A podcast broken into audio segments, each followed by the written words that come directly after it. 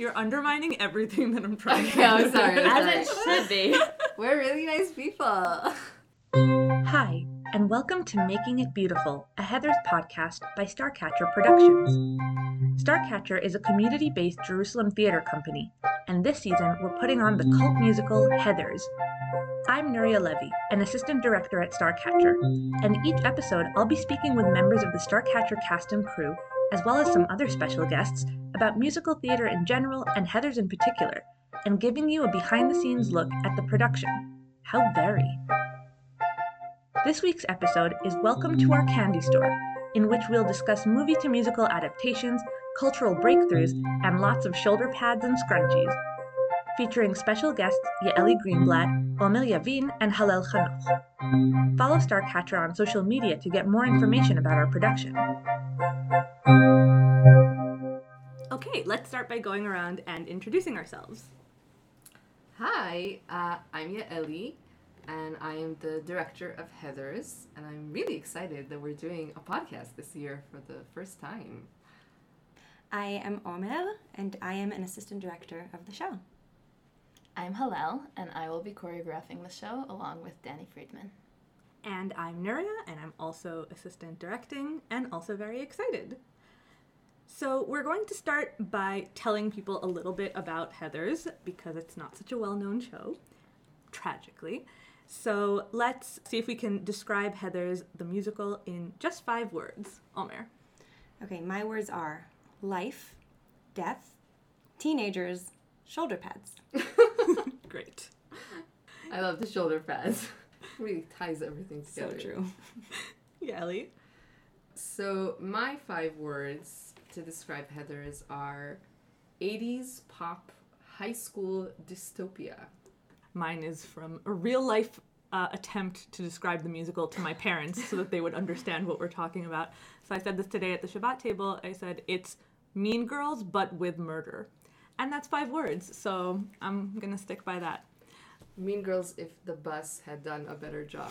yes, but that's a little bit too much. So, so for those who don't know, Heathers the musical is an adaptation of a cult movie from 1989 starring Winona Ryder and Christian Slater. It was written by Daniel Waters and directed by Michael Lehmann. So, did you guys know the movie Heathers or the musical first? How were you introduced to this phenomenon? Hello? I knew the musical first. I saw it off Broadway with Yaeli. Wow. Jealous. Yeah. 2014. Historic summer. So, Yaeli? I'm the older one of the bunch, so I was around for the early 90s to, to see the movie as a teenager.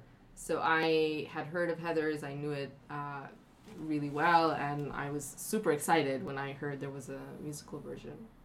Yeah. Yaeli, do you remember your reaction to Heathers the movie the first time you saw it?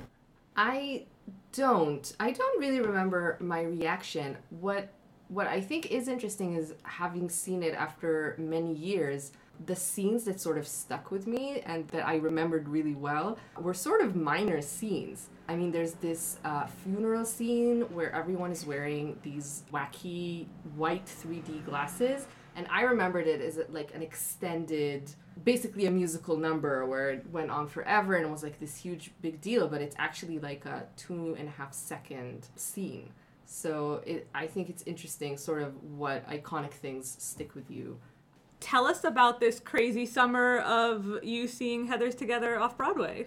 I mean, it was this amazing summer where basically half of the Jerusalem English speaking theater community relocated to New York City, and we were all there at the same time, watching as many shows as we can, as all of us do when we're traveling to New York.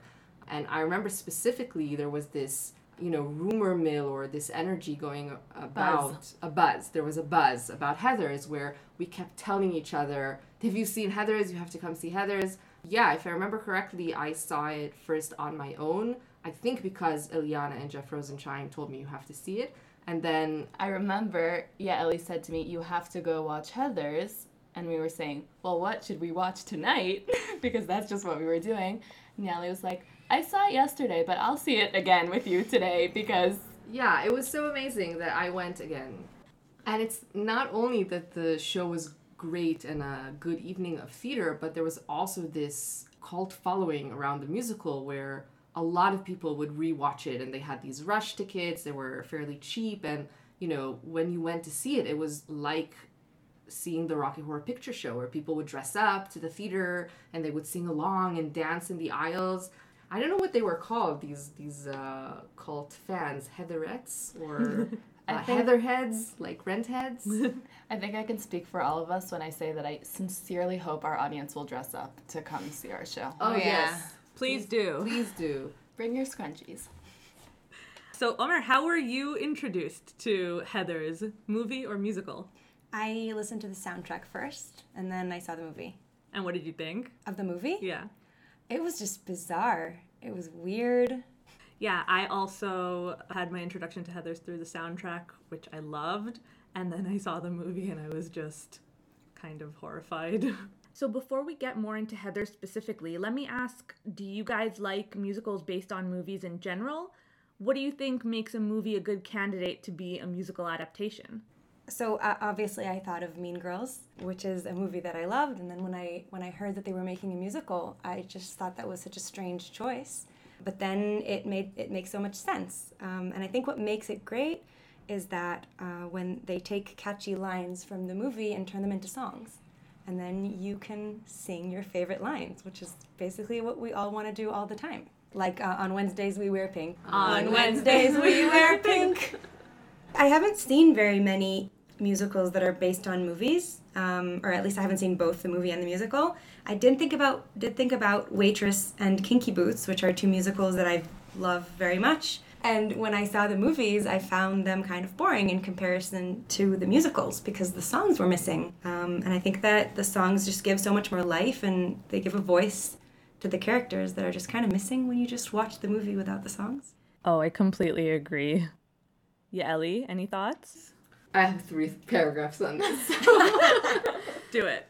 Well, it's it's an interesting question because when I compare the idea of a musical based on a movie, it feels very different to me than something like the genre of the jukebox musical, which is taking existing songs from an album or a creator and sort of building a musical around that. Which to me, or you know, in our circles, we sort of always hate jukebox musicals because they tend to sort of shove the the music into a plot that doesn't make sense and it doesn't really work and it's not structured right right there are all these rules about how a musical should be built and structured that they're unable to follow. It's I sort of love how cringy it, it is, though. Like, that I Do do you like.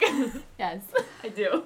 but with with musicals based on movies it really depends. There are uh, examples of really great adaptations. If you think of you know little shop of horrors or hairspray or you know more recent ones like billy elliot. These are great adaptations. That really added something to the movie and managed to reinvent the material for the stage. Whereas other examples didn't weren't really so successful like you know recently they tried to make amelie which was a really great film into a musical and something about the adaptation didn't really work. I think waitress what Omer was saying about waitress is a really great example of you know taking a movie and making it you know giving it new life. Halel? I think one of my favorite movie to musical adaptations would have to be Matilda.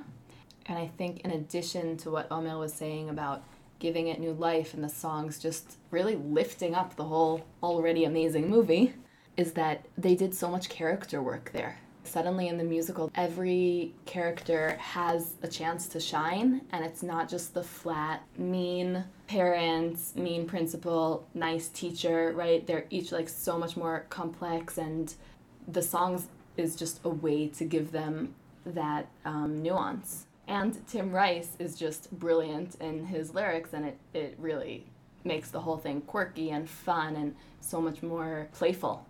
Yeah, I think many times musicals really take raw material that people wouldn't necessarily think would work and makes it this amazing thing that now we can't imagine what it's like without the songs. And like many darker musicals, Heathers has a premise that sounds insane and like it shouldn't work, but somehow it comes together into a really satisfying musical. Now, both the movie and the musical gained this cult following. So, what do you think the secret ingredient is in this case? Why do people love it so much?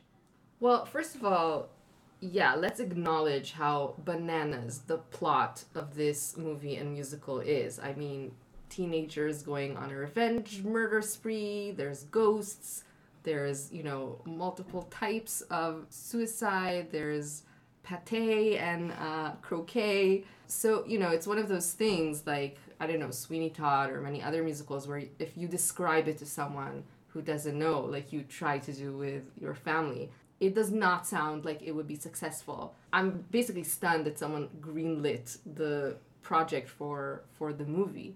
If I'm thinking about the musical, I think the secret ingredient is the music. It sort of speaks an emotional truth that I think resonates with a lot of people where you can separate that from the characters and their actions.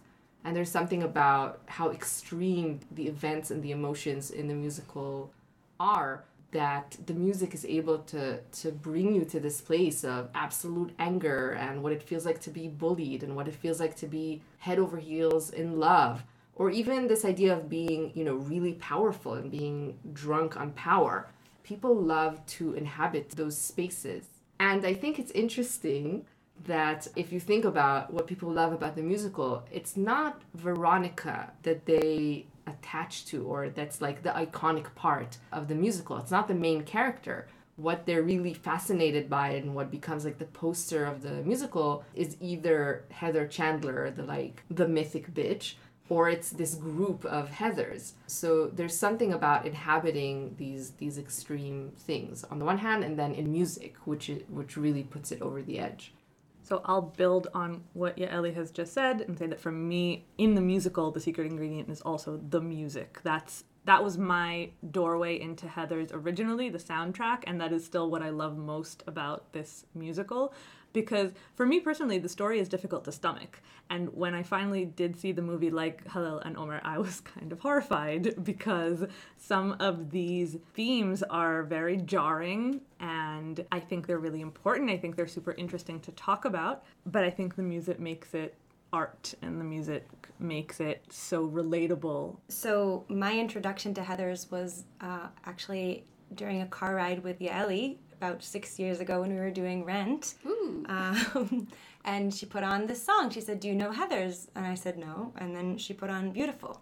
And that was um, the first song I heard from the soundtrack. And then I kept listening to it on repeat many, many times since then. And I think about your question about Nuria about the secret ingredient. I think there's something about the content of that song about both wanting it to be beautiful, like wanting life to be innocent and kind of longing for childhood, and then the ugliness of certain things in life. And it kind of reminds me of that that uh, that feeling of not being able to take your eyes off of a car accident when you're driving by down the street. Like you know you're not supposed to look but you also just can't take your eyes off of it.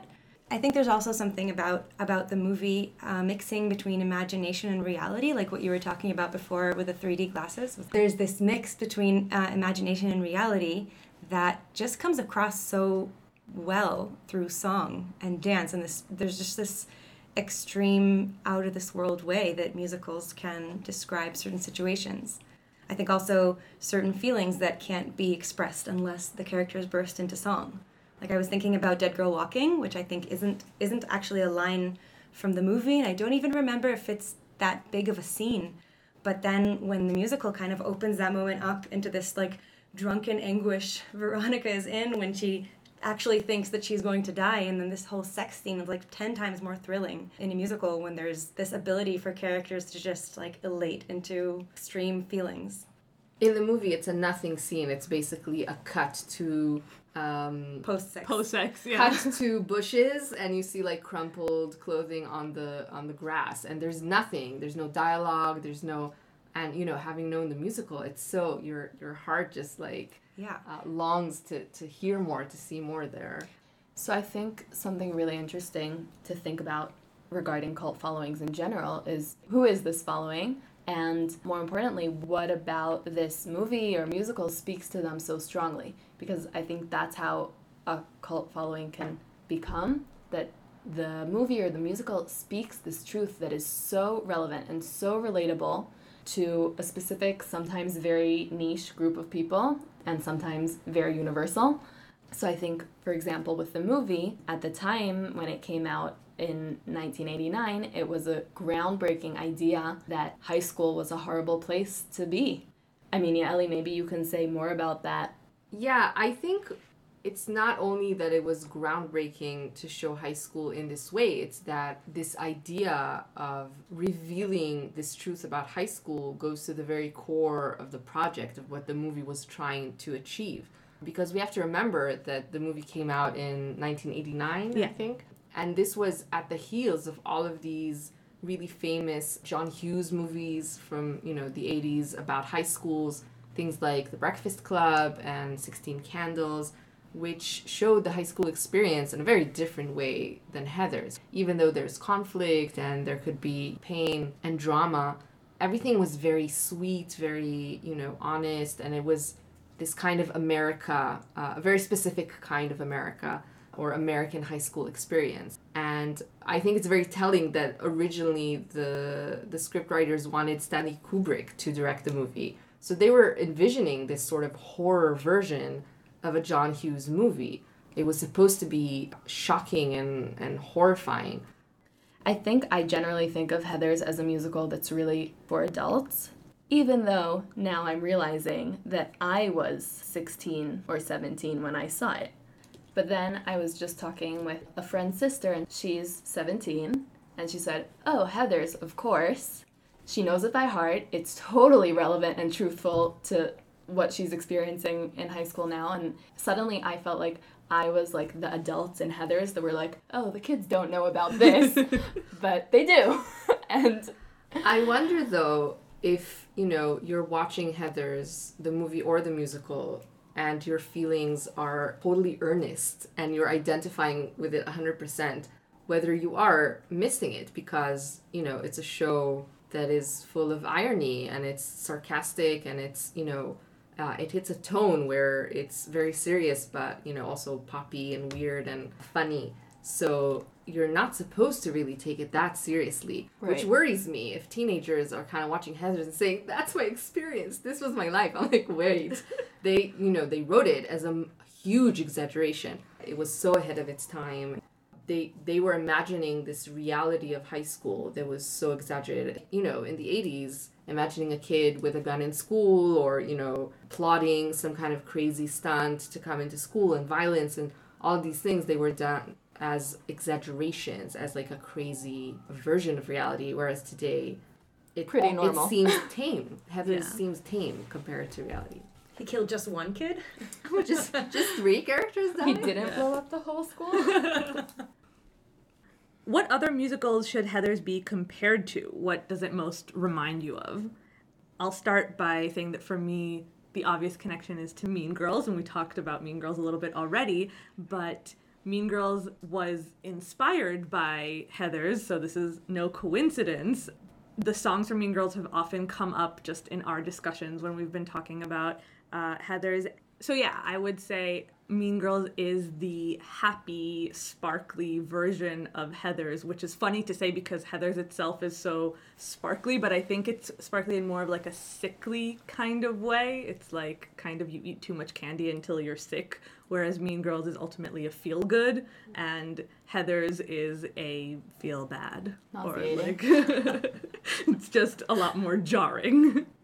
Yeah, I think it's really interesting to think about this cycle of influence where Heathers the movie was a huge influence on Mean Girls the movie, which then was a huge influence on Heathers the musical because it, it was a post Mean Girls adaptation, which was very aware, but then that also influenced the Mean Girls musical, which will probably influence a movie musical of Mean Girls. Which is coming out.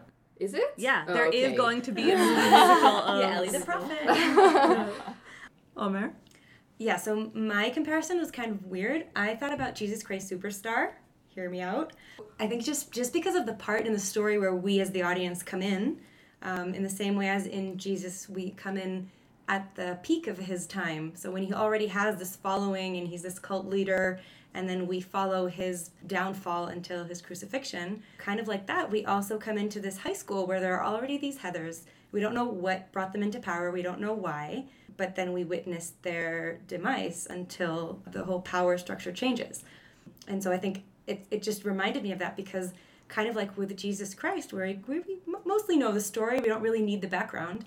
I think also with Heathers, we don't really need the background. We all know a Heather. We know how they usually come into power, and all we can do is stand and watch them fall. Any other weird comparisons? To me, the show that it most reminds me of is Spring Awakening because of this mix of angst within like rock pop music and how they're both kind of very serious and dark and violent, but also adorable at times. Uh, and especially the, this idea about the adults being yeah, distant. No, that, that was me saying the adults are like yeah, on like, a different planet. on a different planet, but also played. All of the adults are played by you know the same actors, sort of representing the idea that they're detached and re- not replaceable, but like they're all the same.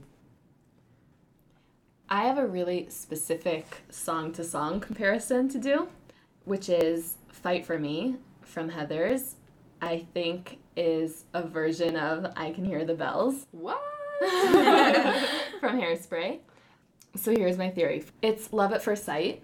It's this idea that the leading character has this moment of falling in love. It's totally cynical and very like self aware. How could this moment, whether it's bumping into each other or someone punching, and it's crazy, right? It's totally self aware of how crazy it would be to like fall in love with someone, imagine even when we die, we'll look down from up above, right? Like, basically, Veronica is unknowingly plotting all the crazy stuff she's gonna do with JD at that moment. And the whole, like, slow mo thing, obviously. Hmm, nice. Um, and sort of like having this weird fantasy moment that's totally messed up and comedic, I guess. And taking it too far. And taking it, like, way too far. way yes. too far. and I love that. He hasn't even spoken to you. you literally don't know his name, and you're already right. like. The only thing we know about him is he's mysterious. Well, we're obviously all very excited to be putting on this show, and we have a lot of thoughts about it that we will explore in hopefully future episodes of this podcast. But do you guys want to talk for a minute about auditions uh, and what people should know about them? I mean, since all three of you have all been in the position of being outside for hours and hours on end teaching the audition dance. I'm actually curious because we've never really talked about this, but I'm curious about what that experience is like and what you sort of learned about people from not being inside the audition room, but from kind of working with them uh, on the dance, or if you have like tips or you know thoughts about that. So this is a great question. I myself have gone from auditionee to teaching the audition dance to now being in the room for the first time. So I feel like I've been in all positions throughout the audition process. I think what I have learned most from teaching the dance is that ultimately getting the moves exactly right doesn't matter. It's how you perform them and how you kind of work through them at the audition stage. It's not about dancing with precision as much as it is acting through movement and showing us that you have the ability to move and to act. So I think the biggest thing would be don't be nervous about getting everything 100% right. You know, practice it, obviously. Show us that you care and that you are able to learn a dance. But once you get into the audition room, it's just about performing. Absolutely.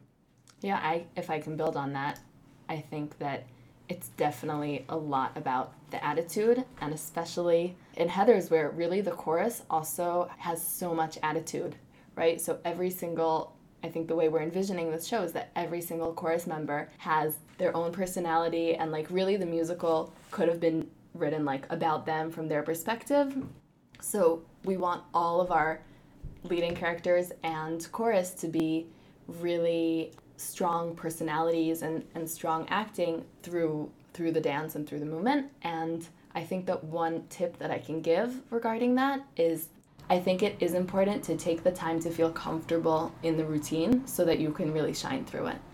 Um, I, I'm just going to strengthen the point of come join the ensemble. It's going to be great. We get to dance um, and be all these great, colorful, colorful characters. Um, and also, I think during auditions, it's um, be kind, be patient, realize that the people you're auditioning in front of and learning the dance from have been there for hours and days on end. And just come as like a good sport and willing to do what's asked and good vibes. And really, our community theater is the opposite of the Heather's world, right? We're supportive, we're kind, we help each other out. And we don't wear shoulder pads. Yet. I would just add about this idea of, you know, what all of you are saying about per- showing personality and being personable is I think a lot of people when they audition, they don't realize that it's sort of I don't want to say 50-50, but that there's a portion where you you're being auditioned for your talent and there's a portion where you're introducing yourself as a person. And it doesn't matter if you're a person who's been in other shows and who we know, we're sort of thinking about you within the environment that we're trying to build. And so, you know, we really do appreciate that people are stressed and nervous and that it's such a hard thing putting yourself out there. But that, you know, think about what kind of energy you're bringing into the room and what you're telling us about yourself. It's like an opportunity for us to get to know you, to get to know a different side of you, to hear you to hear you sing a solo is a great thing. It's like fun. So even, you know, if you don't get a role or the role that you wanted, it's a fun opportunity to come and get to, to sing a song in front of people. So as Omer was saying about being a good sport, I think if you take it with that sort of energy and with that sort of state of mind, you'll have more fun and will also have more fun and be more at ease and kind of uh, feel what it would be like to have you work with us for four months on a show. Come audition. Come audition. Bring your gonna be really. Bring your scrunchies. Thanks for listening to this episode of Making It Beautiful, a Heathers podcast. Let us know what you thought about our discussion and if there's anything else you'd be interested to hear more about. You can follow the Starcatcher page on Facebook or follow Starcatcher JLM on Instagram. Thanks to Yaeli Greenblatt, Omer Yavin, and Halel Hanoch for being the first guests on the podcast and for being part of the creative process. This podcast was produced and edited by Nuria Levy. See you next time. Bring your scrunchies.